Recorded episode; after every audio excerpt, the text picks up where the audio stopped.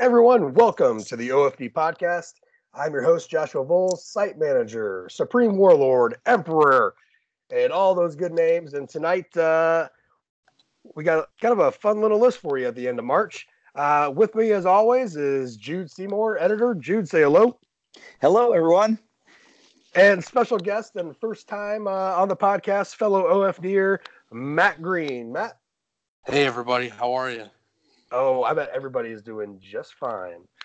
Um, should, uh, should I start get, sorry, start doing these things more in like uh, that nineteen eighties late night L A voice? Yes.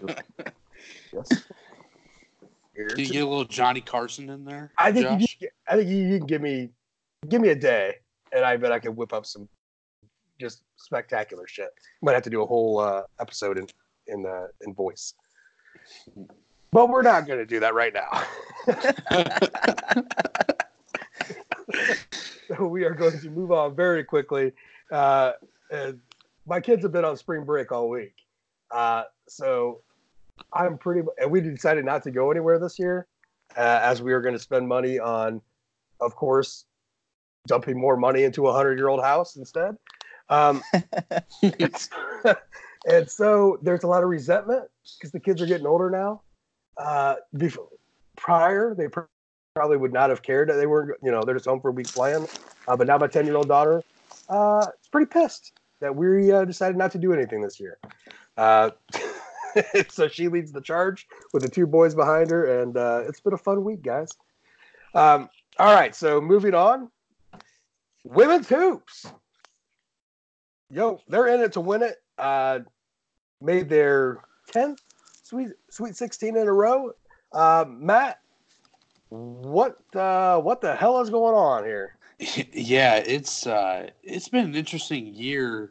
Um, especially with the the girls coming off the, um, you know, they're defending the national championship going on.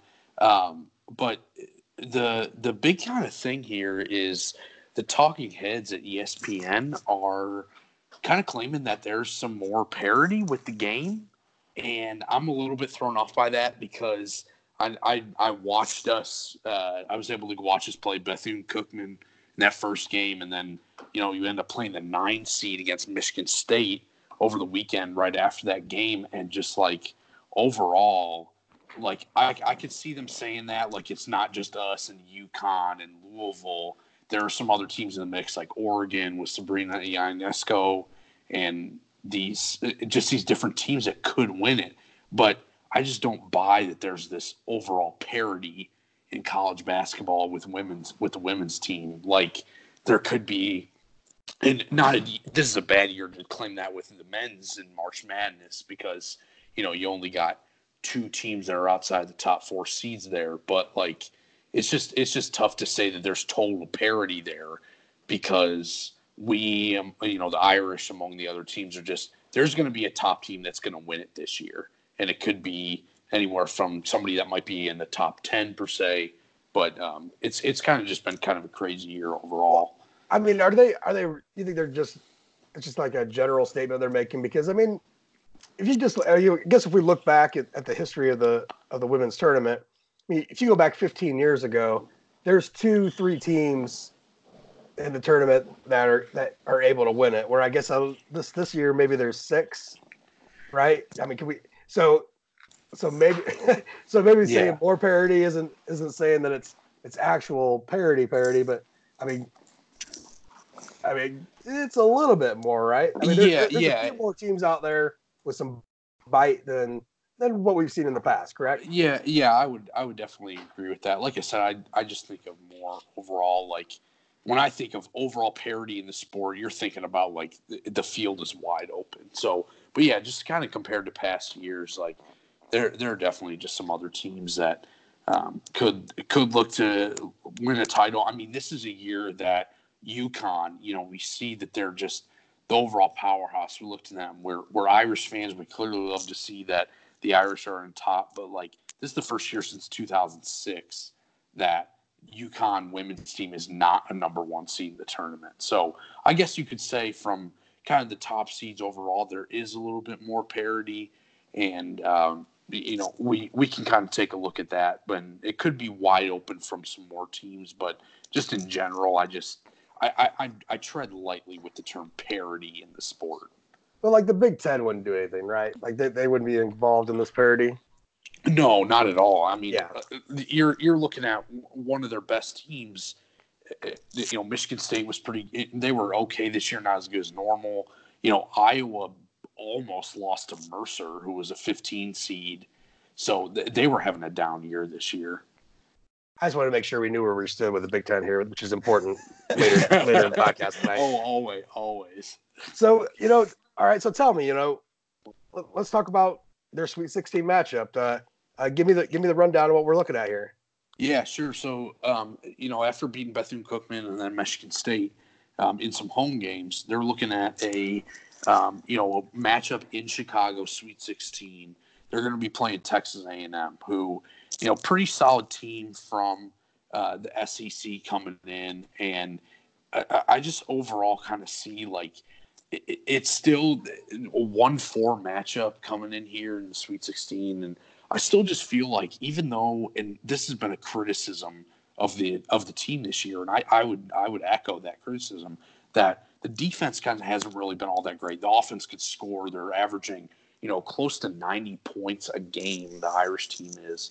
And overall, um, you, you take a look at these teams, and I just think that we're just going to overwhelm many teams. And once you kind of get past, honestly, the Texas A and M team, they've done very well this year, but I think you start to kind of get into the real tournament once we end up playing Stanford, who will inevitably, you know, I'm I'm saying this, you know, inevitably will win, inevitably they'll, Stanford will win, so we'll play that one two matchup to go to the Final Four. But I think that's where you start to get into these kind of real teams where we can compete, where the, the athleticism is there, and the offense and the defense are just going to be on par with what we've seen uh, the whole season. Now, I've I've tried to keep up with women's hoops, but that's uh, that's why we have you uh, to to help us along with that. Yeah, uh, I know very little about a, a few teams that that piqued my interest, and one of them is uh, is a one seed in Mississippi State. Do is that seven footer still there? I believe she is. Yes. Okay. Um, she she is just. Uh, You know, she was just a, a menace last year. Yeah, and I just, I you know, yeah. looking at the brackets through that, I, and that that was a solid. Mississippi, Mississippi State was a solid basketball team last year. Um, uh, their guard, uh, their their two front court players were, or backcourt players were really solid. But the, that big center there, I just was wanting to know which pieces they they had brought back. Is I, I you know, you could I get you could go any way. You're in the Sweet sixteen, but you know, you can kind of see that that coming back to a rematch.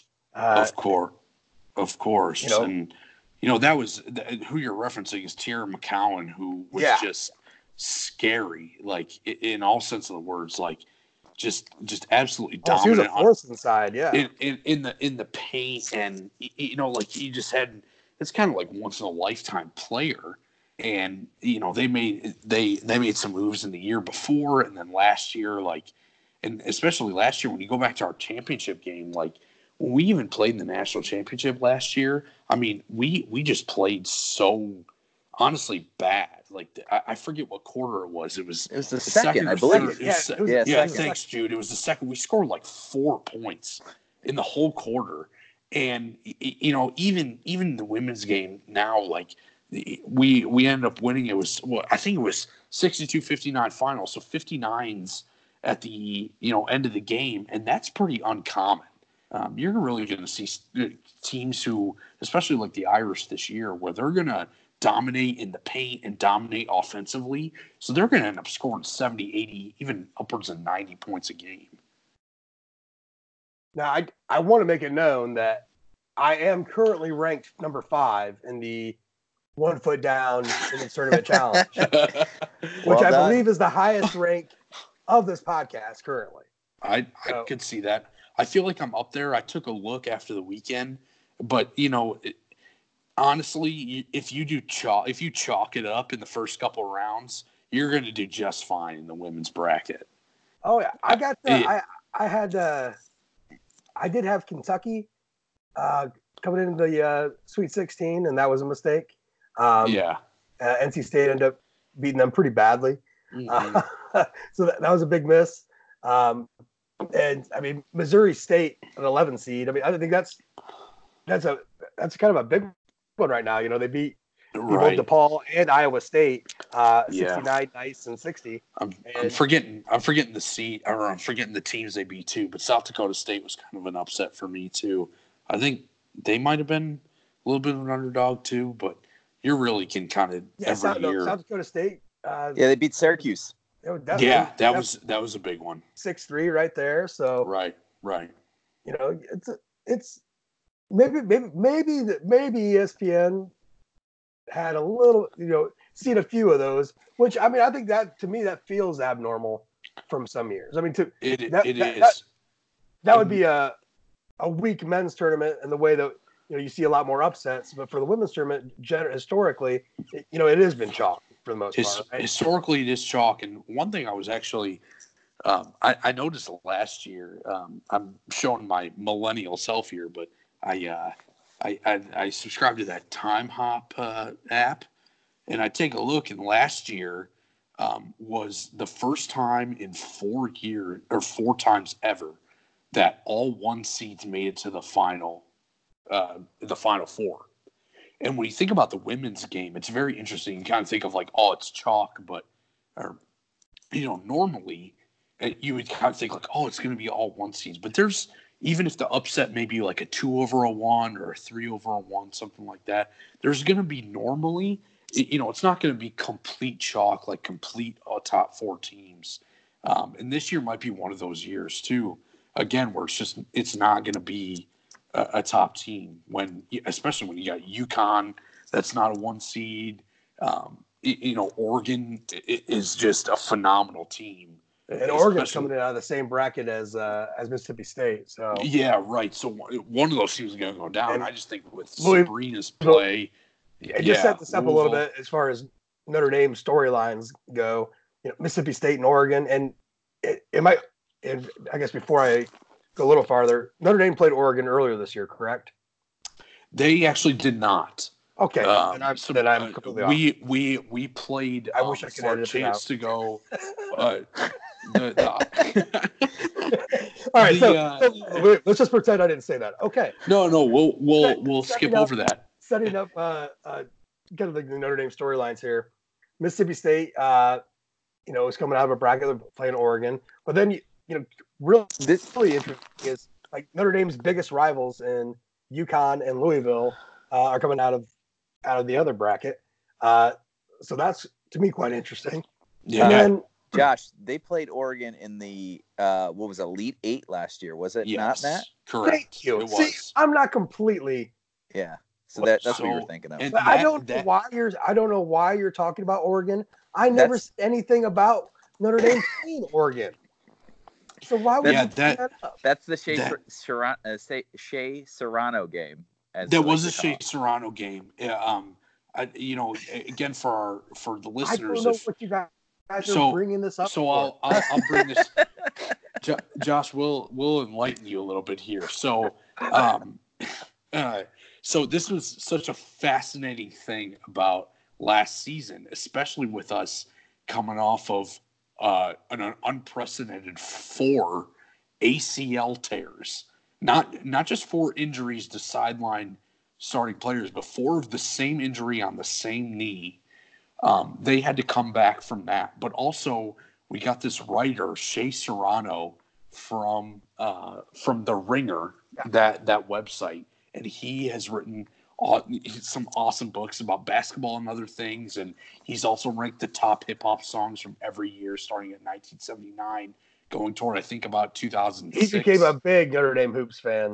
He uh, did, but but also the contention is here, he loves, absolutely loves, Sabrina Ionescu from, from Oregon. And he watched, like, literally he last year became a huge women's basketball fan, and it was a clash of the titans for him to watch us play Oregon.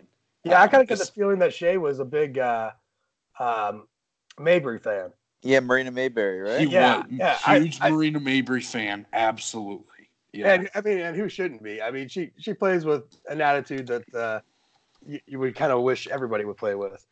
Um, yeah, hey, sure, we're gonna move on just a little bit here. Sure. So let, let, let's look at Saturday's game against Texas A and M. Um, look, just give me, give me just some quick thoughts and predictions about uh, about what you think is going to happen here. Yeah, sure. So um, this is in Chicago, correct? This is in Chicago. So I, I mean, I'm I am, you know, I'm not entirely sure, but I feel like the team hasn't even left yet. You know, they don't play till Saturday. That's such a benefit to them.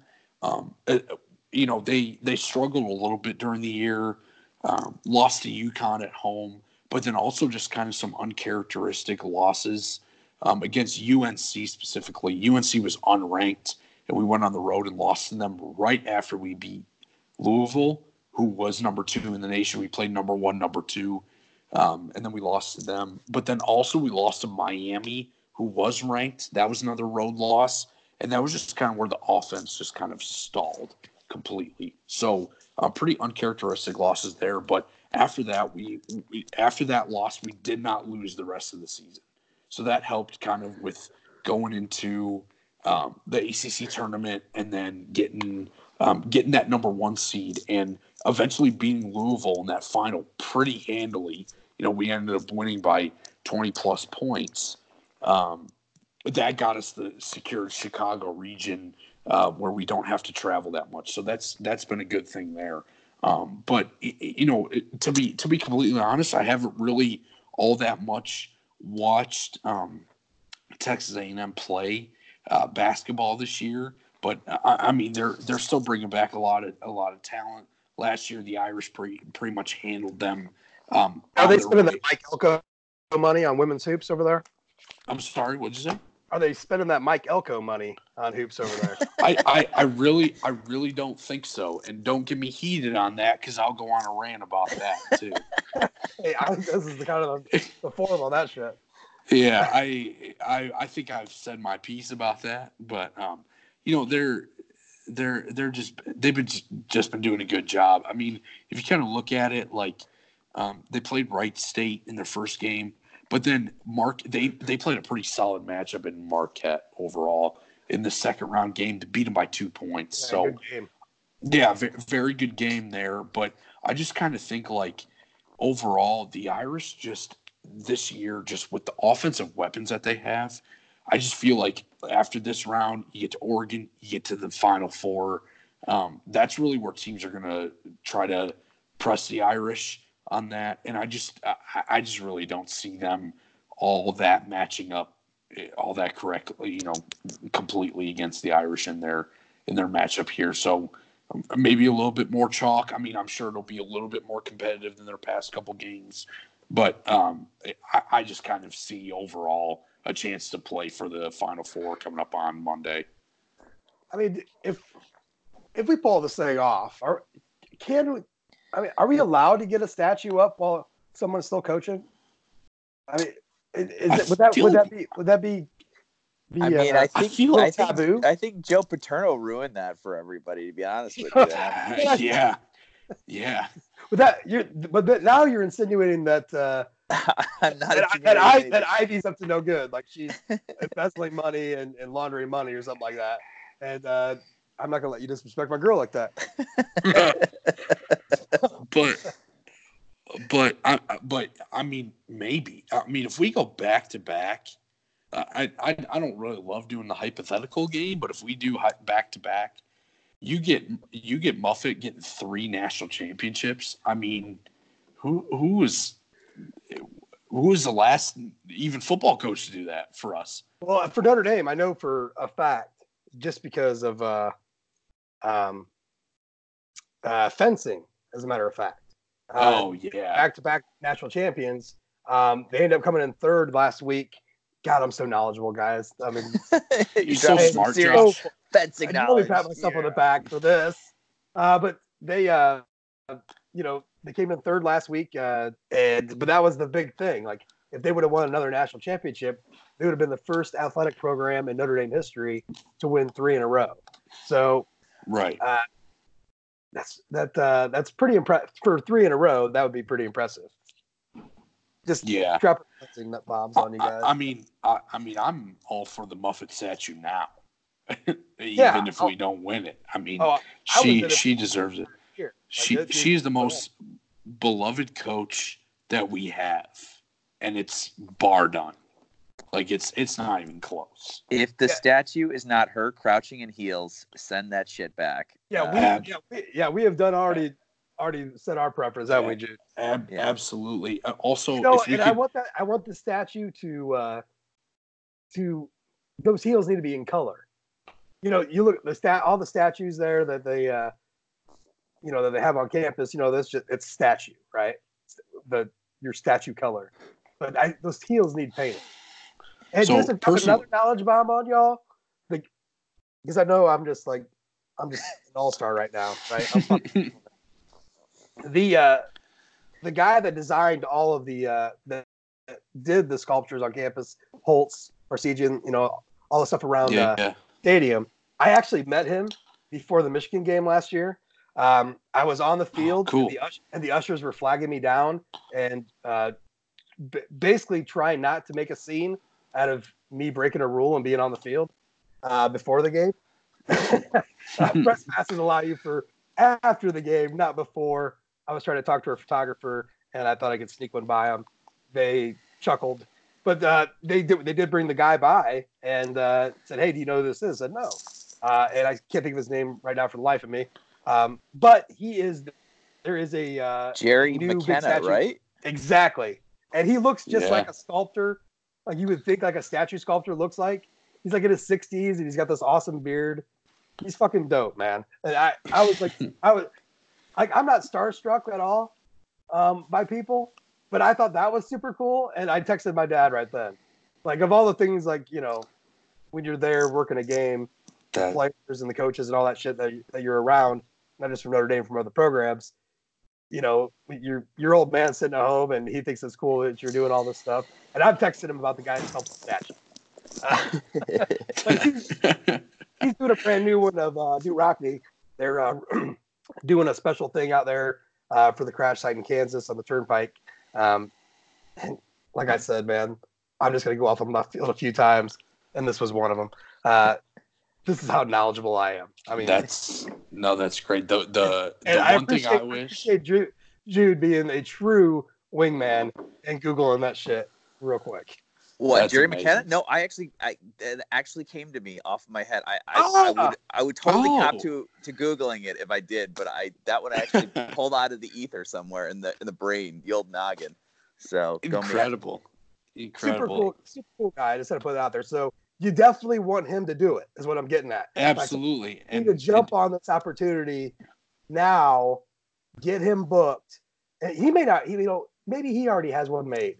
Maybe, maybe this one, maybe, maybe Notre Dame is going to completely surprise us and do something against the norm, and have a surprise that's worth. The, uh, worth they, the, the, there's got to be a mock-up, hopefully somewhere. Also, he might need to update that mock-up because for me, I don't know if you guys have ever seen it, but every year they do a Pink Zone game where they honor breast cancer survivors, and they, they talk about this. And every year, Muffet wears these just like pink pants with her black heels. It's just a it's just a power move, and I really want there to be like a colorized version of that with her in the squat in the heels to be the statue. Because I no think doubt. It's there is no it's, doubt. It's just Muffet amazing. Is the dopest coach in in women's sports, and probably and maybe all sports right now. I mean, if we're honest. I mean, she's got she's got it going on. Uh, oh, definitely. Jerry, Jerry McKenna is eighty-one years old. So that's what I'm want, Jerry. If yeah, you want Jerry to do, do the statue, now. You got to do it soon. That's what I'm saying, man. We, you got to jump on this shit now. I met the guy. He's seen. I mean, he's with it. That guy's totally with it. But eighty-one, that we got to get on this. So unless that, Notre Dame, that I did Google that one, that one did not come from my brain.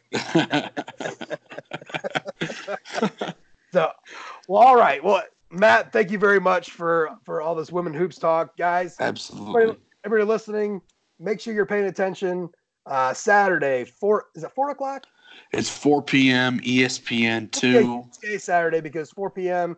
Uh, women's uh, women's basketball Sweet sixteen, and then men's hockey at six thirty, I believe. Yeah, it's a, it's a power day of sports. And it's a big. I know. I, I know people wave your, have, wave your Notre Dame flag.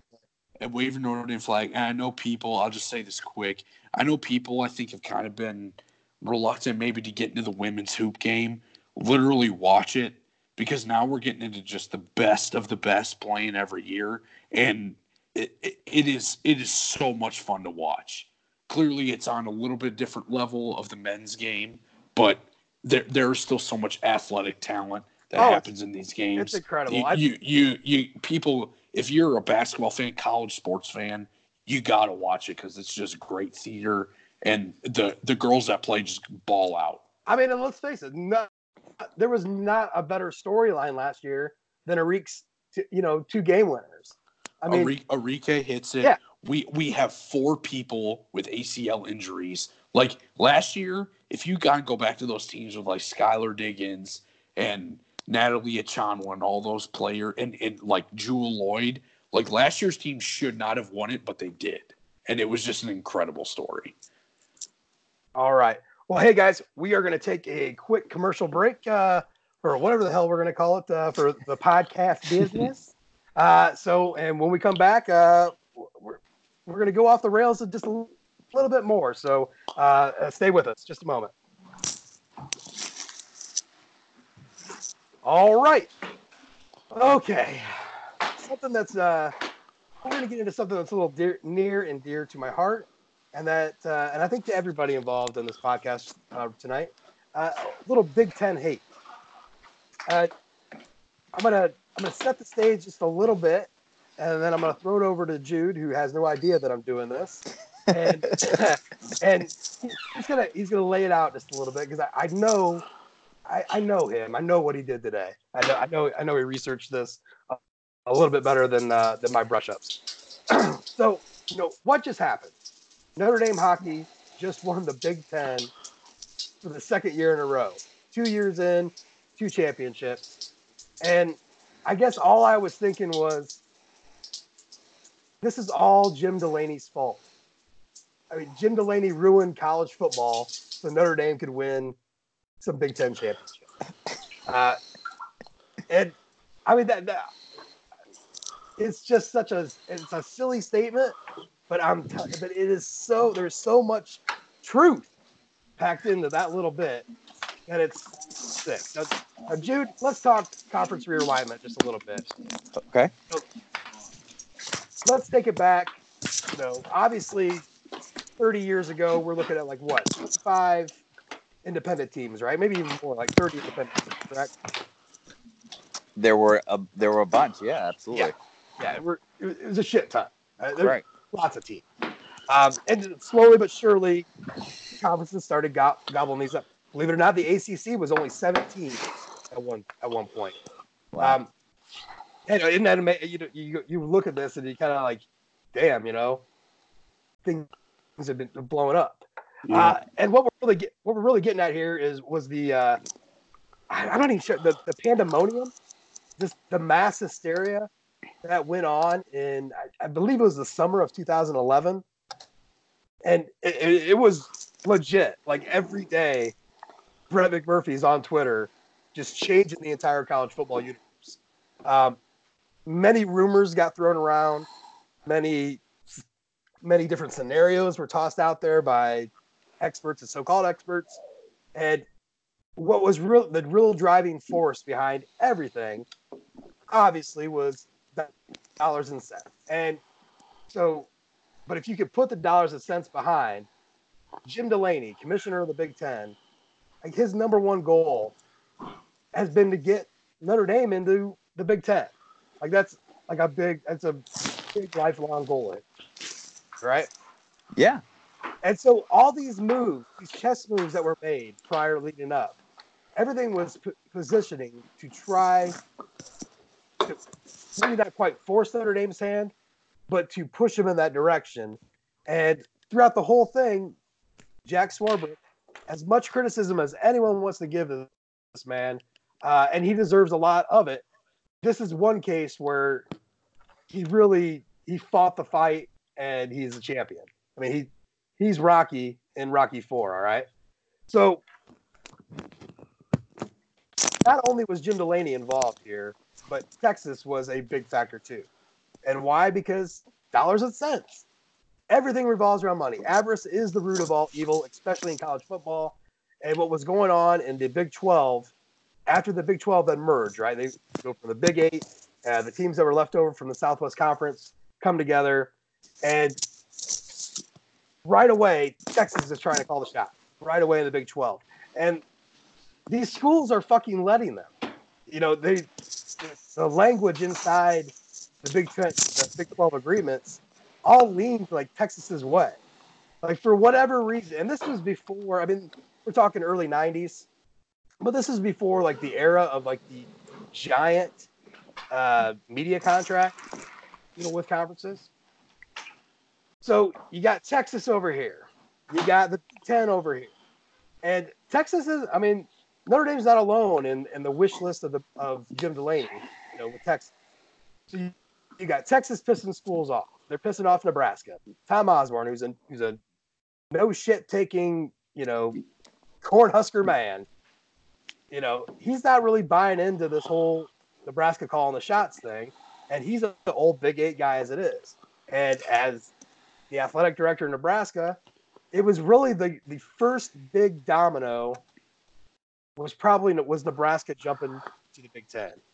Jude, how much how how right am I about this so far? uh, so far, so good. just just do a little fact checking. All um, right. I remember so, being in I remember being an undergrad at Notre Dame, and the big year for us was ninety-nine. I mean, I, not mm-hmm. to jump ahead in your story here, but that's when the Big Ten made the formal overture that the Board of Trustees at Notre Dame actually ended up voting no on. Uh, the one that Bray thought, the one that Mike Bray talks about openly. Yeah, I mean yeah. that's I mean that's all Mike Wadsworth's doing. He was the A D at the time, so right. Yeah, and that so and that was so we're talking a decade prior, right? Right. From, so yeah, so they, they made an overture. If I if I recall correctly, they made an overture, say like nineteen ninety-four ish, maybe, and Notre Dame flat out said no, and then ninety-nine they said, let's think about that, and that's when they actually brought it to the Board of Trustees. So, and in their wisdom. Uh, I believe it was. If it wasn't one hundred percent, it was. It was. It was damn close to one hundred percent. People. So I remember. Um, uh, go I remember pound early, salt. Yeah, I remember early internet and an early internet craze, because uh, back then petition letters were huge, and I, I do remember a strong push I, um, from uh, mo- mostly alums at that point, uh, but alums and, and and other fans about keeping Notre Dame out of the Big Ten. Do you you remember that? Say that again. I'm sorry. The the, the big petition push uh, that was going on uh, from from alums uh, to the B O T about about staying the fuck out of the Big Ten. I mean, like, I, like I there, was, no, there was a lot of pressure they, outside of the outside of that room to stay out of the Big Ten. Correct. Matt, you were going to jump in here. Oh no, I was going to say sorry to interrupt, guys, but I was going to say the the quote that I saw was Chuck Lennon, the you know president of the, the Alumni Association. I thought I saw literally ninety-nine point five percent is what he said. Yeah, there so you like go. Pretty much everybody. Right. Was just one idiot absolutely against it. There's probably like one, two and, people. And I remember there was a series of editorials, and it was like the people that were most for it that I remember were the people who were doing research at Notre Dame, because they were going to join this like consortium uh and it would allow them to have access to, you know, more grant money or more opportunities to, to go around or whatever. And they're the only ones I can remember who were for it. It was purely purely academic uh, reasons. But in terms of like, you know, Catholic identity and character and private versus, you know, the, the big, you know, when you think of Big Ten, you think of big big public schools. You know what I mean? Right. So and, and I guess that's to my point of we already know what happens to to private schools inside the Big Ten, because we see what happens with Northwestern. And this isn't just a football, you know, this isn't a, just a football decision. This is an everyday life decision between athletics, academics. It, it, it all goes hand in hand. And so, yes, Notre Dame remains independent in football, and they have their, right now, you know, they have everything else in the A C C outside of hockey killing the Big Ten. But they're able to keep that independent identity. and not be dictated to by anyone else. They're able to call yeah. their shots how they see fit for themselves, correct? And, and I think it's important to remember, and, and I love clearing this misconception up, because a lot of people say, oh, well, if we joined a conference, then the N B C money would go away. Like, okay, yes, but you have you have to understand, and this is credit to Jim Delaney, as much as we don't want to give credit uh, to Jim Delaney for anything. Uh, the Big Ten's share to their member schools is now bigger than Notre Dame gets reportedly from N B C. So in, nineteen ninety-nine, in nineteen ninety-nine, that was not the case. In nineteen ninety-nine, what Notre Dame was going to take from N B C was more than what the Big Ten was being splitting up from its schools. So That was that was another thing that people people fixate on still. They they say, oh, well, we have this huge N B C contract. Well, n- not anymore. With the Big Ten Network, that's actually it's actually reversed. And that, and I love that you bring that up, because that that that proves so many. I don't know if it proves any points or, but it says a lot, because everyone it, it's just such bullshit. It's so hypocritical of of the media and the fans. If you go back to when Notre Dame first went with N B C, that first contract, the editorials, and they were just, I mean, they were roasted for being greedy, and it was all about the money, and they're going to ruin college football because they, they're breaking away from what the C F A was doing with television and all this shit. I mean, they got, I mean, they got a lot of fucking heat for making that decision. But now, then you go, you fast forward, you know, twenty-five years, and everyone's like, well, they got to make this jump. It's more money. It's more money. It's more right. money. And I, and, and, and, and as, not, as we've, ta- we've talked about a million times, if it was just about the bottom line, then this would become a more attractive uh, option for them. And, I, and obviously their their allegiance is not to the Big Ten, it's, it's to the A C C if they're going to join a conference. But, um, you know, if it were that about, about that. But, you know, Jack Swarbrick is looking at more than just, Uh, you know, what's my what's my revenue share if if uh, you know, the football team doesn't go to a bowl right. game, but other Big Ten schools or other A C C schools do go to a bowl game. It's about the identity. It's about how the alums love the independence, and you know what they you got to keep the alums happy, because they're the ones who uh, pump yes. up your endowment. You, you know? know, and I and I and I will say this, like, to interject, guys, like, if you look, I I know that money's a different thing, and you got to take a look at that baseline. But if you watch the games now, like, I, I know that you, we could probably make it have a more lucrative deal. But if you take a look at N B C now, you watch the games, like, I know they strive to be, oh, we're not Notre Dame Network, but you watch them. Like, oh, don't get us started. Don't get Jude and I started on that one. No, no, no, no, no, no. I'm not. I'm not going. They fucking absolutely should be. Well, no, they should be. No, but no, but I get that. But at the same time, like, even if they're not trying to do that, like, what other team in the country, Big Ten, anybody conference affiliated, like, you're going right. to go on, you're going to watch the broadcast. You, you're not going to be able to see on any other broadcast your team run out of the tunnel, your team sing the alma mater with your students. Like, that's just not going to happen. So I and know, you know the what? money could be to- a baseline. But we don't have yeah. to play fucking Friday nights either. We're not exactly hamstrung exactly. by these stupid ass Big Ten whims where they're just like, "Hey, let's let let's add Rutgers because we get the New York market, and let's and move it, the basketball tournament from yeah. Washington to uh, to New York because that makes sense, right?" Right. Oh, absolutely. And and you're you're leading in you're leading into the main point here about how conference realignment really has just fucking ruined college football. I mean, so you, you got these, you got Delaney just with a boner for Notre Dame, uh, you know, a thirty-year boner for South Dakota, and you got Texas, who's just greedy as fuck, and it just it has no problem shitting on the teams that they do business with every day. And between those two, really those two, now you start having all this change in college football. Right, and even conference. I mean. And nothing makes sense, right? Like, no, no fucking and, conference with a number in it. The Pac twelve is the only one that makes sense, and they're a fucking horrible conference. And they're terrible. And and Josh, you you bring up this great point. I was looking back, and I, it wasn't even just today.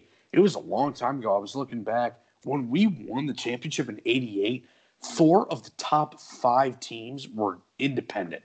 Yep. Michigan was the only one in the in the top five that was in a conference. you know, you look at us, West Virginia, Miami, Florida State, we are all technically independent. So it just goes back to your point about conference alignment. Like, I don't really know where we were going with that. Right, and that's from the that's from the conferences working up these media rights. Yeah, and, you know, and all that makes sense. Like, the fact that all these schools, like Penn State and Miami, everything that they've done, I I, I don't blame them for the moves they made. I wish right. they, I rather they would have stayed independent, because I think in this day and age now, their independence would make more sense. But in the early nineties, when all the all these new, you know, we're we're coming, you got to remember, we're coming out of the dark ages of the C F A, and E S P N. Yeah. As much as everyone wants to shit on E S P N, and rightfully so, you know, they they really brought college sports, you know, out in the fucking open with with the, all the games that they were broadcasting. And hell, back then E S P N just had E S P N. They didn't have the twenty different E S P N channels that they had. The Ocho. Yeah, they're pumping out the Ocho. Yeah. So, you know, all the all those independents, you know, you know, l- latching on makes total sense. But then, you know, all of a sudden, two thousand eleven, now you got all these crazy, you know, and I guess as a side note, you could do a whole, I mean, you could probably do a, you know, a college class on this, you know, just examining all this. But the only thing in media that's worth advertising dollars is fucking live sports anymore. Technology has made advertising change so drastically over the last twenty years. D V Rs, no one, no one watch, no one watches shows in real time. Like, no one's like, oh fuck, I didn't make it home at eight o'clock. Um, even, you know, back when people had V C Rs recording shit, no one could set it up right anyways. So they were trying to watch that live. Now, no one's watching commercials. Any advertising that you're seeing is generally through live sports or online, right? Like, when's the last...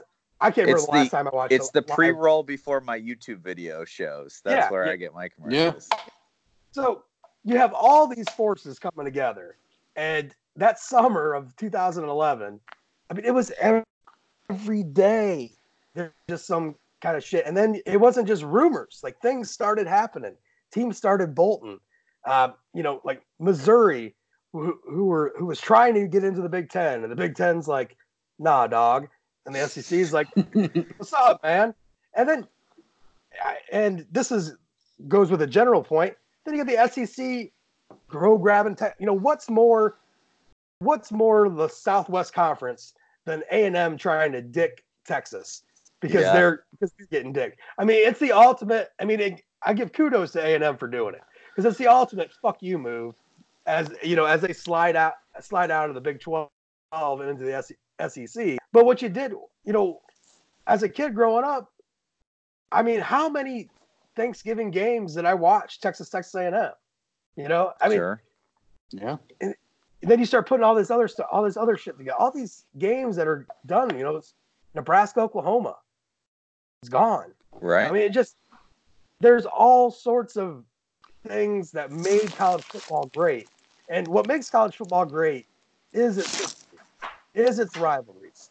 I mean, it, in a day and age where everything is, I don't know, twenty-four hour news cycle, with college football, you can still reach back fifty years and, and pull shit that, that applies to today within these rivalry games. I mean, it, It's what makes and, college football. It's what he. It's it's a special sauce, and it, it, it's what makes it different from the N F L. And that's why Josh thinks the Navy series should continue indefinitely. Absolutely fucking not. That nothing. Jude, don't use my own words against me. uh, not all rivalries are, are created equal. I think that's the only point we're making there, right? It's not a rivalry. It's Nebraska, a Oklahoma. It's is a fucking Wookiee life debt. All right. It's not a rivalry. So, and that's what I'm getting at. So, all this shit has changed. And, and yes, there still is Ohio State, Michigan. There still is Auburn, Alabama. There still is Notre Dame, U S C. But, you know, a lot of this is, a lot of what has happened has affected college football scheduling, just the overall nature of, you know, of the parity of the sport. I mean, we have no idea how much conference realignment has affected, I mean, because we don't have a fucking time machine and we can't do the butterfly effect. So, but you know, did all all this happening, did that help retain what was going on down south? Because it's about that time in two thousand ten, you know, two thousand seven and eight, when it when it really all started heading back. Uh, you know, your your best teams heading down south, and people look at uh, you know, just demographics and like the, the North exodus back into the South. Well, that happened a lot much longer time ago, so you can some of that does relate, but I mean, you just got this fucking big pot of of shit, and it and the guy that's holding the ladle is fucking Jim Delaney, and he did it all so Notre Dame could win the Big Ten two years in a row. He may not have thought it was hockey, but damn it, he fucking got Notre Dame to put a Big Ten banner up in South Bend. You know. I really wish they'd burn that banner. Both of them uh, now. It is. Honestly, I, I love it though. Like, it, it is great that no other like team has ever won two Big like, Ten hockey championships since, except for since us. we since we have been in, like, we just dominated. And like I like Josh, I get your point. Like, it, it was all Jim Delaney, and you're probably saying like, oh man, like we we had to be in it to get him a success. But I just kind of see it as like a big middle finger, personally, to the whole Big Ten. It's just like, you you needed us, and that that was the whole narrative. You know, at least what I heard was like, I mean, what was great oh, was, was the deputy commissioner getting booed on the ice. Uh, yeah, right. When they were presenting right. the trophy.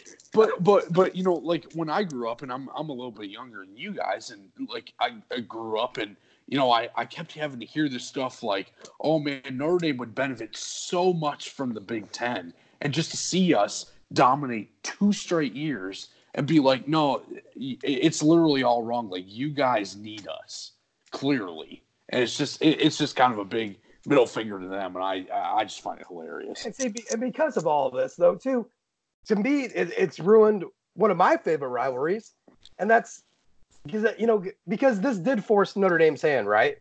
Like, right. we would not have, we may have had all our sports in the A C C besides football. But without all this fucking giant mess, they probably wouldn't have signed the five-team deal, right? Yeah. I, I, I think that, that that that's a safe assumption. Jude, what do you think about that? Yeah, I think I think that's absolutely fair. I think that they were there was a concern about.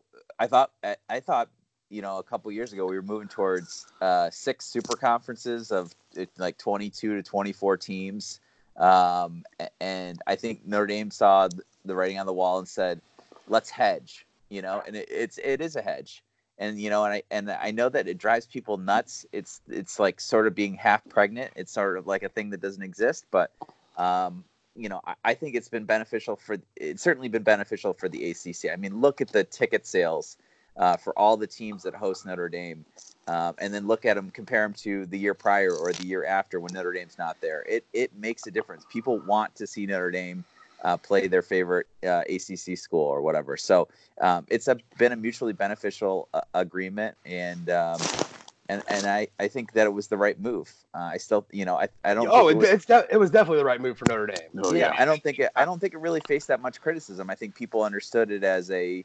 I, I think people who who are halfway intelligent understood it for what it was, but which see, was an, a mu- mutually beneficial agreement. Another big shame here. And an- another thing to fucking punch Delaney in the face over is, it, you know, because it what he did fucking destroyed the Big East. Now, yeah, I enjoy. I, I really enjoy Notre Dame being in the A C C for, for, you know, four hoops. But there's always that part of me that reaches back and misses the Big East. You know, well, Boston I, I College and Syracuse lay some yeah. down there too for bowling to the A C C. Right, but but they but they don't make those moves without the Big Big East imploding. You know what I'm saying? I mean, this this all this all goes right. back to the, the the chess moves made by the Big Ten, and you know, to get Nebraska to expand the media rights. Then they start plucking. Then everyone else needs to feel like they need to start fucking plucking. So they start, and then you know, then there's money over here. Then there's money over there. And then you and, got this conference, who is basically a basketball conference that made, that got themselves some football in the Big East, and you're fucked because the money's all in football. It's not in basketball. So it ruined a great basketball conference. And, and not only that, but it did the football that was in the Big East at the time of all that was up and coming. I mean, a team like Cincinnati, I mean, Cincinnati should fucking riot.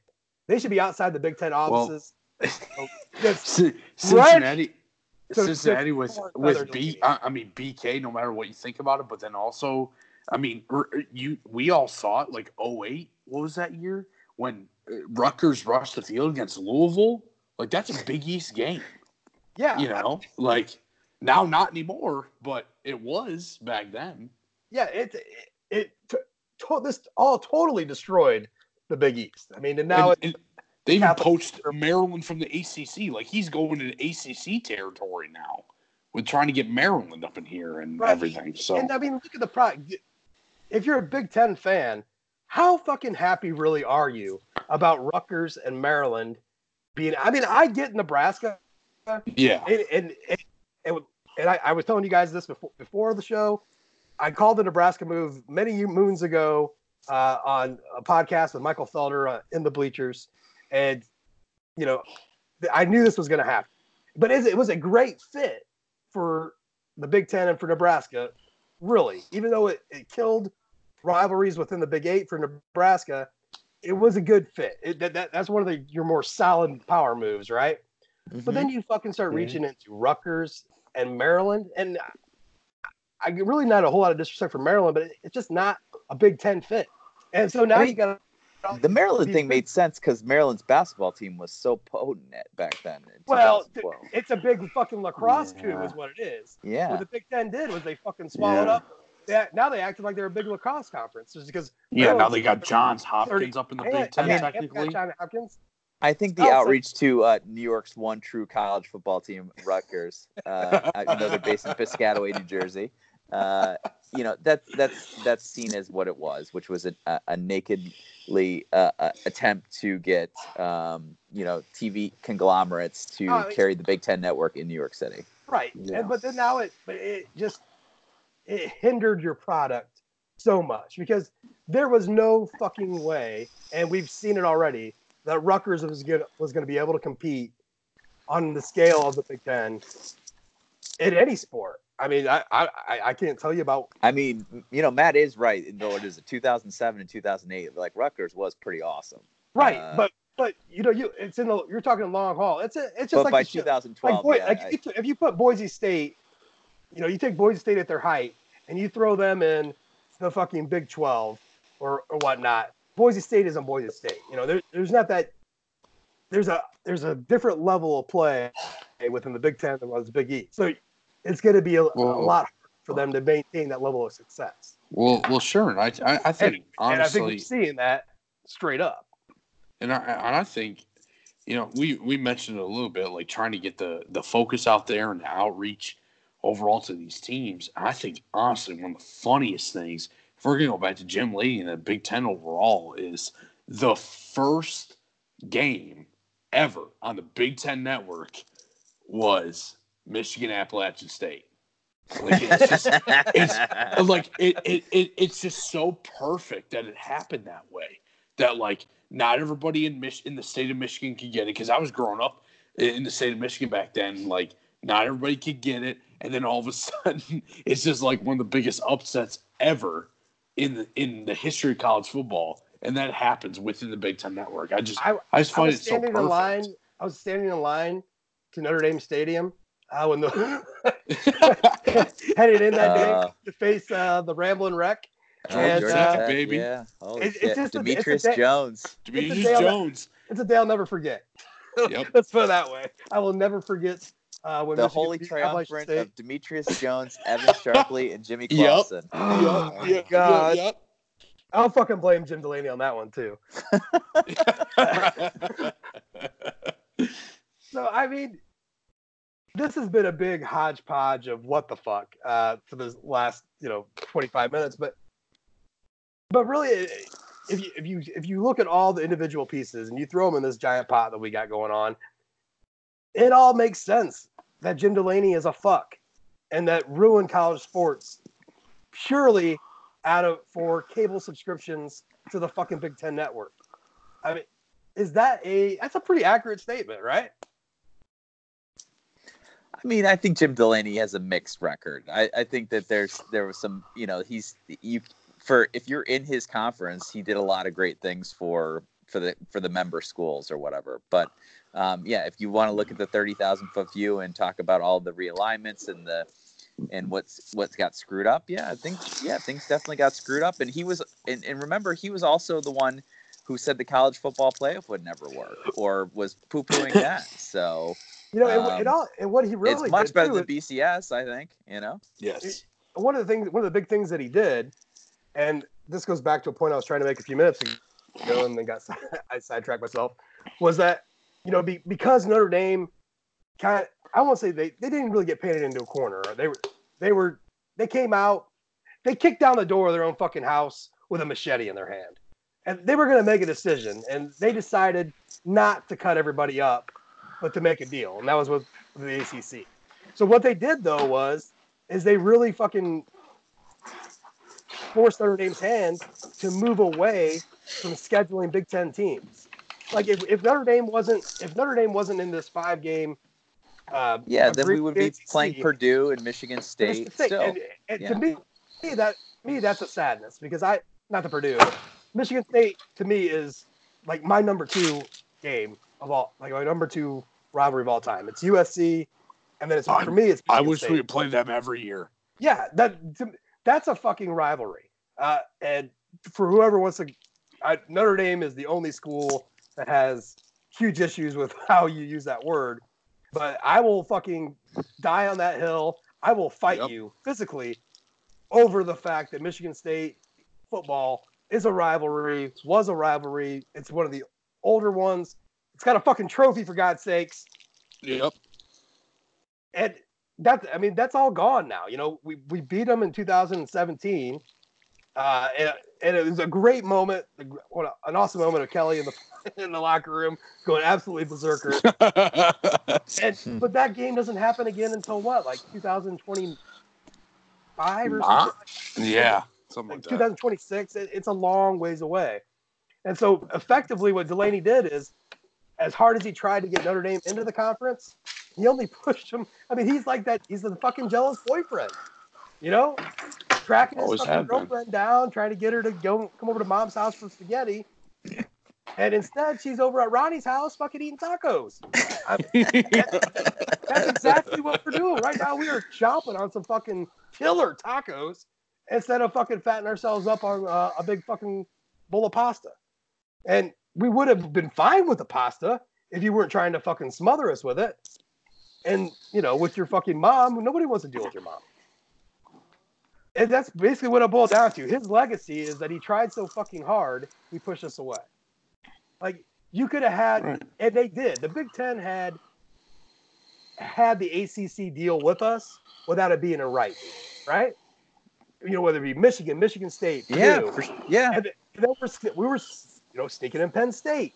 You know, we've had Indiana. We and Ohio honest, State. There, there honestly, was, go ahead. Sorry, sorry, Josh. I don't mean to cut you off, but oh, honestly, they could have had us what sixty, seventy years ago. If oh my God, don't open up this can of worms. I, you don't know don't I, I let's don't want, not do Fielding Yost because okay, we'll go I, on for I, another I, ten minutes. I, I yeah, you know what? I'm gonna I'm gonna step away from that because I literally could go on for days about that. But I, anyway. I, I, I'm glad you put that flag up in the air, and I, I'm gonna I'm gonna choose to walk by that. I'm, I'm I'm just gonna say it's, this it's, could have been solved like a long lap, time yeah, ago. Up there but... at the United Nations. Just gonna choose to notice the Latvia fucking flag up there. That's, that's I mean that's what I'm saying here. Jim Delaney's yeah. main goal as a commissioner, whether he wants to admit it or not, is this money grab, and it's an it was an it's a Notre Dame grab. I mean, they're just so yeah. cute, you know. They got the Golden Dome, and they got all these titles. I mean, they're look at them; they're just so fucking pretty, you know. And I'm here in Chicago, and I'm kind of lonely because I mean, there's Illinois and Northwestern, but you know, right there is fucking South Bend and Notre Dame, and oh God, I just want to, I just want to call them up, sign them over to the picnic. So And in doing so, he just fucking not only wrecked the harmony that, that was going on within that region, but just the whole fucking country got lit on fire. You know, and right. we didn't even get into, like, the effects on the Pac twelve and, you know, this weird thing. I mean, it, it's it's still funny to me that Colorado's in the Pac twelve. That's a, that's a, to me, it's funny. B Y U thinking that they were, during all this, thought that, oh, hey, we can do this. We can be independent.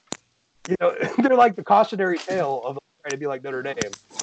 And that has not worked out for them. In fact, they lost their coach, who was also, you know, you don't really think of, of B Y U losing a coach who was so Mormon that he didn't think Te'ao really belonged to that team because he wasn't Mormon enough. You wouldn't think you would lose that coach, fucking Virginia. Uh, so, I mean, there, there, it was such a chaotic time, and it was unnecessary. I mean, and now you're looking at it like people are kind of waiting for like a round two, like a calmer round two, like of things like shaking out. And what the Big twelve has done, I mean, the Big twelve is Texas is just a joke.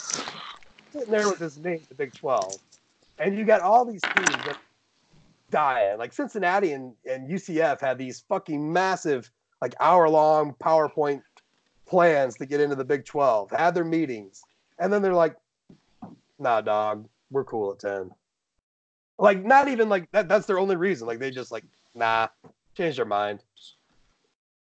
And so you got all these teams that were, you know, and I, and I do feel bad for a school like Cincinnati, who who was on the up and, co- you know, covers list. They're in a great spot. Ohio is a is a great recruiting state. You have one massive state school, and the rest are MAC schools, and then they're sitting, you know, with Cincinnati. You're in a great position to be that other state school. You know, like Michigan, Michigan State. I mean, all these other states do it. Ohio doesn't. You know, they got the one. So Cincinnati was trying to make position themselves to, to, for it to be like that, and they were getting there. And then now they just...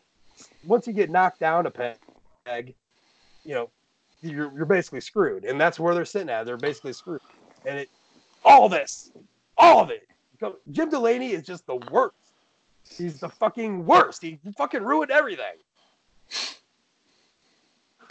So I just wanted to add that Bronco Mendenhall's children's names are Cutter, Breaker, and Raider. And that's all I had to say. I, you know, I did know that. I can't even do it, man. You throw the West Coast guy into Virginia's arms with those children's names. I mean, uh, what what was the linebacker from uh, Navy that we all love? The one that fucking flew like Superman. Oh, yeah. It was oh, Rico um, or no, what was Wave his name? Rider. Uh, oh, God, he was awesome. Yeah. Well, no, no, that was Ram Vila. I'm sorry, oh, Ram Vila, yeah, yeah, yeah. That's what I was thinking, thinking of. There, yeah. was a, there was like a Wave Rider kid on that on that team too. Oh, they were stocked with good names that year. Um, fuck Navy, we never play them again. Um, but uh, God, I can't think of. I want to say it's Dylan Wave Rider. He had a brother too. There was like two Wave Riders. Yeah, something like that. Whatever it is, surfer dude in the Navy.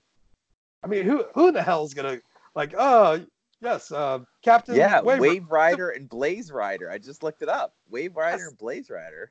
All right. See, there you go. Who Incredible. the? I want to know what rank he is now, because if he's captain, he should just stop. I feel like I'm. We're cheating on Pat Sullivan if we're going to talk about names, though. We should probably yeah. hold that for a future podcast. I agree. Well, speaking of names, and we'll we'll, we'll see if Pat is paying attention. Um. Deadspin is a little taboo around the S B Nation area. Oh, they had their uh, they did their annual name thing, and uh, there was one Notre Dame player who who made the cut. Do you guys happen to know who that was? On their on their field of sixty-four for best name in sports. Was it Nana? Yeah, I mean Nana's a good guess. Uh, Loey maybe. I I'm trying to think here. I know Pat would get this. Even if he didn't see if he even if he didn't see it, I know he'd get this. Is it Ovi? No. Sebo Sebo, uh, yeah. Saborius, yeah. Saborius. Yes. And they and they went with the Sebo spelling. So yeah. Okay, they didn't go with the full name. No, no. Which is, I, I mean, I'm not sure which one's better, the Sebo or Saborius. It's, it's a great fucking name, is what it is. It's either one, yeah. oh, and I you think know, you always have to sing uh, Sebo's first name uh, to the tune of Duran Duran's "Notorious." Saborius. Anyways, continue.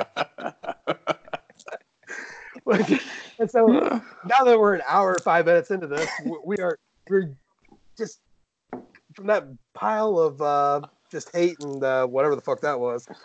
We're just we're just gonna dive a little into spring ball now that we talked about Sebo. That was a hell of a segue. Like if I that didn't, was excellent. Right there, Jude. That was an awesome segue. We did like, it. Speaking of Sebo, like, so anyways, God, I wish I could just edit me. Uh, me telling you guys my style, but I'm not good. um, so, you know, spring ball, we're in it, and things have been going on, and generally uh, everyone's saying the same things, uh, which is great. Something I've noticed is that Avery Davis might be a, a two-year junior jabby. Uh, Can you talk oh, about that? Junior jabby. Yeah, I mean, listen, okay, so let's talk. Let me set it up like this, and then Jude, I'm going to I'm going to kick it over to you to talk about it for a second. So Notre Dame needs a nickel. Sean Crawford out for the spring. And just the way Brian Kelly talked about, eh, it, it's kind of iffy. I, I, I, I, instead of one hundred percent guaranteed that, he, that he'll be a full go ready in fall, I'm down that back down to about seventy percent uh, just on the general manner in which Kelly talked about. So you're still needing a nickel. Crawford's hurt. And you move Houston Griffith over to boundary, which has seemed like a, a really solid move so far this spring, uh, but you still need a nickel. So they went and grabbed Avery Davis, who just had all sorts of issues last year at running back. And he was the big talk last year, you know, as a speed guy moving over to running back, uh, you know, going to be a guy that they can get in the space and all this. And so now they got him at nickel. Except the problem is, is that Kyle Hamilton's name keeps getting brought up. And just about every time Kyle Hamilton's name gets brought up, Kelly doesn't do the normal, like, coach thing. Like, they're kind of like, yeah, we're just kind of waiting until June, basically. Yeah, that's it. A little bit of a wink, wink, nudge, nudge, right? Yeah, so let's talk about Avery Davis, man. Is he is he, is he going to get the two-year junior jabby? I mean, I don't mean to misquote Tim Priester, but I think he said something like, almost like it's his job to lose, or he's the front runner oh. for the job. And I just thought, oh my lord, are we are we that hard up for nickel? That there's there's no way Davis as a an opinion. There's no way that Priester meant, meant that as a real opinion of his. Is it? Yeah, I, I don't. I, I don't want to misquote him. So, I, but watch the practice report video from I think it was yesterday, and he said something very complimentary about his his his standing, Avery Davis's standing as for the nickel, and and I get sometimes it's like a who's left standing, but and that's uh, what it is though. I mean, he's the one who's. Sta- who's I mean, even I, it just doesn't make any sense because that's yeah. not the general feel about. I mean, yeah, he he is the star. He is technically he is the man right now, right? Yeah. But do we really feel that way when Kyle Hamilton shows up?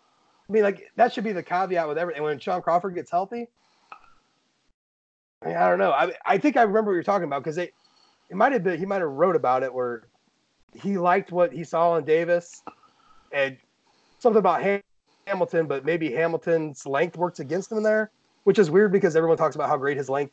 How much of an asset his length is as a nickel?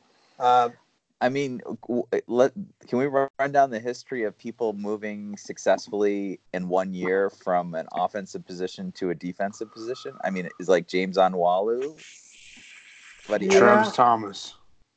What's that? Travis, Travis Thomas, Thomas. Travis yeah, from, Thomas. From running back to linebacker, right? Yep, that's okay. The only one I can think of. Yeah. Um. Uh, it's, it's tough. There's a lot more success the other way around. Uh, yeah, they, right. They tried, Troy, they, Troy Nicholas went the other way, right? Defensive lineman. Yeah, that's tight end. True. Troy they Nicholas went Stewart the other way. They moved him from guard to nose tackle. Yeah. Uh, I don't know. I mean, how many times did Matthias Farley move? You know, yeah. You start, oh, I mean, yeah. C J Procise went from safety to, That's to true. running back C J to wide Procise. receiver. Yeah, so he kind of did wide the receiver, running back thing. Um, and Kavari Russell. But I, but I mean, you get my point, right? Yeah. Sometimes, like when you, they move guys around, it's like a Darnell Ewell situation, which is like we literally don't know where to put this guy. Like he's just not a fit for what we're trying to accomplish. I think, I think the Darnell Ewell situation is a situation that I don't think they've ever been in before. I think I mean, and I, I don't. I, I say this with a ton of respect for a college student, college student athlete, but I just don't. I think whoever was scouting him, they messed that one up. They missed. They whiffed. But I mean, yeah, he was a top, that, he was a top one hundred oh, yeah, guy he was, too. He was a four-star kid. Mm. I mean, a lot of weight was put on the big boy there. Um, that was a huge get. That was a huge signing. You know, on signing day, that's who you were pumping your fists about. And then when he showed up, it was just like, nah, dog. Kurt Heinisch is it. What? and, and, which is great. I mean, I, lo- I love Heinisch. I mean, I'm fucking, he might be one of my favorite top five on the team right now. But you, everyone was so blown away. You thought it was, well, maybe it was just because of he was out of shape. But this is, you know what? He's going into his junior year here, and you still have no idea where to put him at. Yeah. Yeah. Yeah, that's too bad. Anyways, I didn't mean to derail. I'm just, I'm very like, I'm very low on the whole Avery Davis as starting nickel thing. I'm just, I, I call me skeptical. I, I'm not watching the practices. Maybe I should trust the media more than I do. I just, I don't, I don't, I don't see it. And I, I think if it's, if it's in place for the beginning of twenty nineteen, then we are in bad straits for the nickel position. Yeah, I don't, I don't, I, I just, I, I don't buy it. And I, I, I just won't allow myself. Uh, I mean, I, I guess we're all we're all like uh, totally tuned in to what has gone on in the spring over the years, right? With with who's hot and, and all that, and even the fall camp has done that. And just the way that whole situation has come together, I, I can't put any weight. I can't see him being starter day one, you know, against. I mean, I mean, I love to be pleasantly surprised, but oh, for I sure, see him from from being small, he going Q B to running back, like. All the way to nickel, it just seems like the weirdest transition to me. I, I, I don't know, but I mean, I, I mean the theory, the theory is sound a little bit, right? Because I mean, yeah, what do you always say about about a guy? Because his hands were suspect as a running back slash slot guy, and so the theory is usually correct. Where you, that guy, he's athletic enough, you put him on defense, then right? And sure. That's what they would say about defensive players, but just the. I can't remember what Avery Davis played in high school, but he played high school football in Texas. And generally, in the state of Texas, big at big, t- big schools like he played at, you're not playing both ways as a quarterback. I, you know that. Yeah. You you got a lot of Iron Man guys. You're not doing that with your quarterback most times. Um, I I, so I can't remember what he did in high school exactly on that side of the ball. So you're looking at a whole different. This is a whole different world. At least, at least the move from quarterback to running back, you know, you're in your safe space a little bit. You know, you're you're in your wheelhouse. But defensively, and I just think the nickel is so important. I mean, I I pushed that so hard last year about yeah. Sean Crawford going down, and like, look, this is this is gonna. I, I thought it could cost Notre Dame a football game, and and really, it almost cost us the Vanderbilt game. Um, right. You know, not having solid nickel play. Thank God we had, I mean, honestly, if it wasn't for Jalen Elliott coming up like he did, like a boss, and Alohi Gilman, that nickel would have hurt us way, way worse, and which we weren't expecting, you know. I mean, we was a little bit from Gilman, but not so much from from uh, Elliott. But thank God for them, because I think we saw that as the year goes on. That was the biggest weakness on defense was when we had to put, uh, you know, our nickel defense out there. So, yeah. yeah. I mean, anything else from – Anything else from spring that you're curious about? Uh, we got just a few more minutes here. Uh, I mean, uh, just the the musical chairs that's going on with the linebackers and how wrong we were. I mean, it was you, me, and I think Brad on a previous podcast totally just spitballing, and Brad finally at the end saying, we could be totally wrong. And you know what? It probably it's probably trending towards that direction. Because yeah, I think so. I don't think I don't think any of us said Asmar Bilal at the mic, uh, Shane Simon at the buck. And Paul Mwala at the Rover, maybe? You know? Yeah, it it doesn't make a whole lot of sense. Like, oh, I mean, as Martin at the mic makes even less sense um, than any of the other moves we made. I just, I you just generally didn't think of that body style being of a mic. Um, and I wrote about this on the site the other day, where you know, if I had my druthers, it'd be you know, J G H, Jock, and Simon out there figure out a spot for the all three of them. Um, and, but then you got Jack Lamb, who's you know. You're hard to tell if he's getting a lot of that press too, like an Avery Davis, uh, a little bit more hype than than what we'll end up seeing. Uh, but he seems that he seemingly has done uh, pretty well this spring and has positioned himself as as the guy who's coming in on the nickel, um, as as a linebacker on the nickel. Um, so, yeah, we're we're still we have no idea, right? no, no, we're very good at that though too. no, that, but... that's like right. That's my wheelhouse. Yeah, I mean, again, we're, what, seven practices into the fifteen that we're going to see. We'll culminate in the Blue Gold game on, uh, what, April thirteenth? So, yeah. Yeah. Uh, All right. We still, got, we still got some time. All right. Well, we're going to we're gonna just wrap that up right here. Um, so, uh, listen, everybody, check out the site. Uh, we realize it's spring, and but, look, there's all sorts of good shit going on. We got women's hoops this weekend, hockey. Um, Dingus Day is coming up in three we- in a little over three weeks, and that's Dingus Day. That is very important because of things I'm not going to tell you. Uh, so I got I got some special surprise for Dingus Day for everybody coming up. Um, and we... you know, the women's lacrosse is still hitting it hard. Had a, they they did suffer a loss, though, right, Jude? They did. Yeah, I was unfortunately I was at that game, but uh, they played they played well. So okay, but the, but we. Good year so far, right? I mean, they're, yep, they're, top they're, schedule coming up, but, uh, you know, we'll continue on. So we got all sorts of good stuff. Unfortunately, men's baseball dropped, dropped a series against Florida State. They were, they were, you know, kind of moving along. Uh, and they now lost they're Cole down. Komet. Yeah, now they're down a, a relief pitcher. Yeah.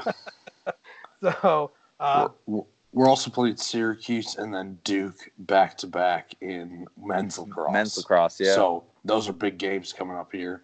Huge, next yeah. week, week and a half, week, week and a half. So, yeah, so we got we got some good stuff coming up on the site, and uh, mm-hmm.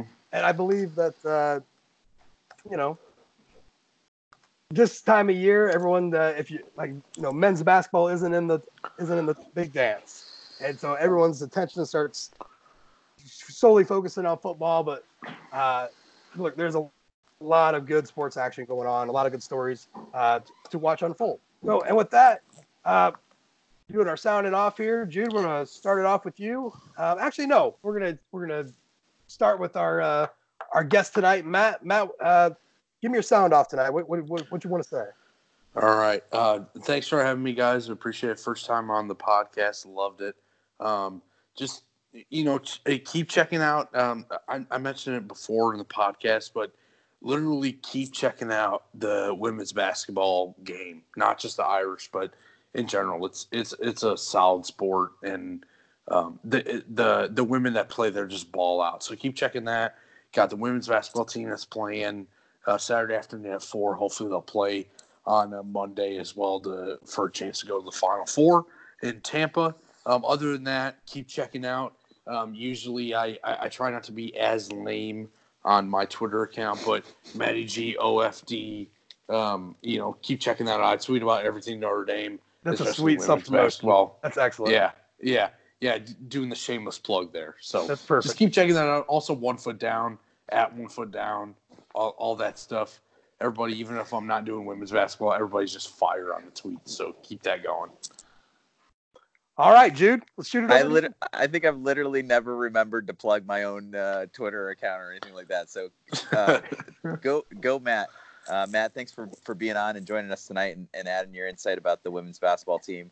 Um, the I'm not going to steal Josh's thunder, but the hockey game on Friday is a little personal for me. You just fucking stole it. Uh, hey, hey, hey, I'm, I'm going to I'm going to dance in the circle but not go in, okay? All right. Hey, watch how quick I can think. Go ahead. He's okay. He's calling the charge. He's getting the charge uh, called outside the circle. The the Clarkson University is seventy miles north of me. It is uh, a major Uh, hockey school that a lot of people root for around in my general area. So if y'all could do me a, f- a huge favor on Friday in Manchester, New Hampshire and win that game, uh, that would make a, a, Nor- a Notre Dame alum living in Northern New York uh, very, very happy. So that's all I got to say. Shameless. I'm, I'm, and follow me at Andrew Wynn on Twitter. There it is.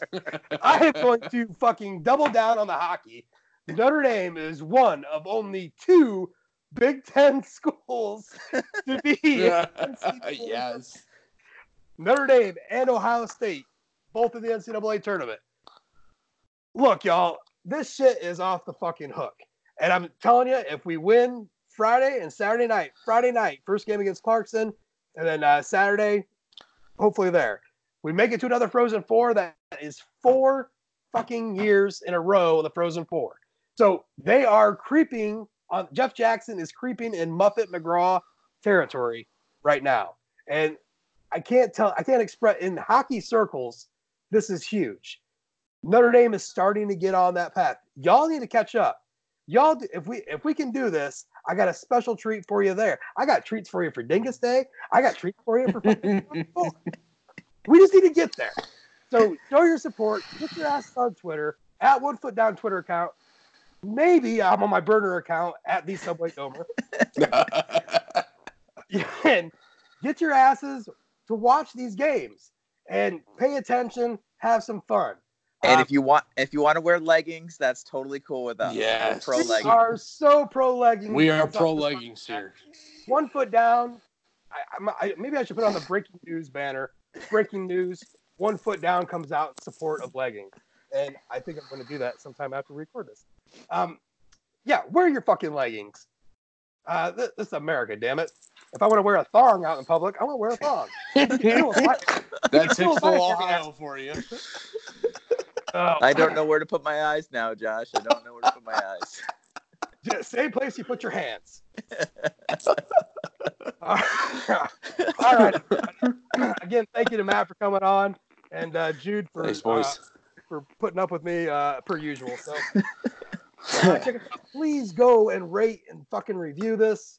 Um, there was a lot less cussing this episode. You know, it's Lent. We're trying. Um, Except for the Delaney parts. That got a little heavy there. So. Yeah. I really, really got to master in editing. Um, but uh, go rate, review us wherever you get your podcasts, whether it be in, on Apple or Spotify or Google. It's a There's a wide net going on right now. It's confusing as shit. Um, but you can you can obviously listen to this. Leave us a comment in the comments section. I have no how, idea how bad I am annoying you unless you tell me. Like, I'm sure that I am up to someone's skirt right now, just pinching you and putting a hot, red hot poker on your inner thigh. Just fucking tell me if that's the case. Because uh, I can't change unless you change. If you played a drinking game on based on the number of times I said um or ah, you would be dead by the first ten minutes. So, and I didn't even really speak. I, I, I, think we, I think we got all bases covered here. So, hey, thanks for uh, sticking around. This was a long one, but uh, but I think it was well worth it. So we will be back again next week, uh, maybe with Brad, uh, with his mysterious studying job. And uh, But uh, thanks again, and uh, go Irish.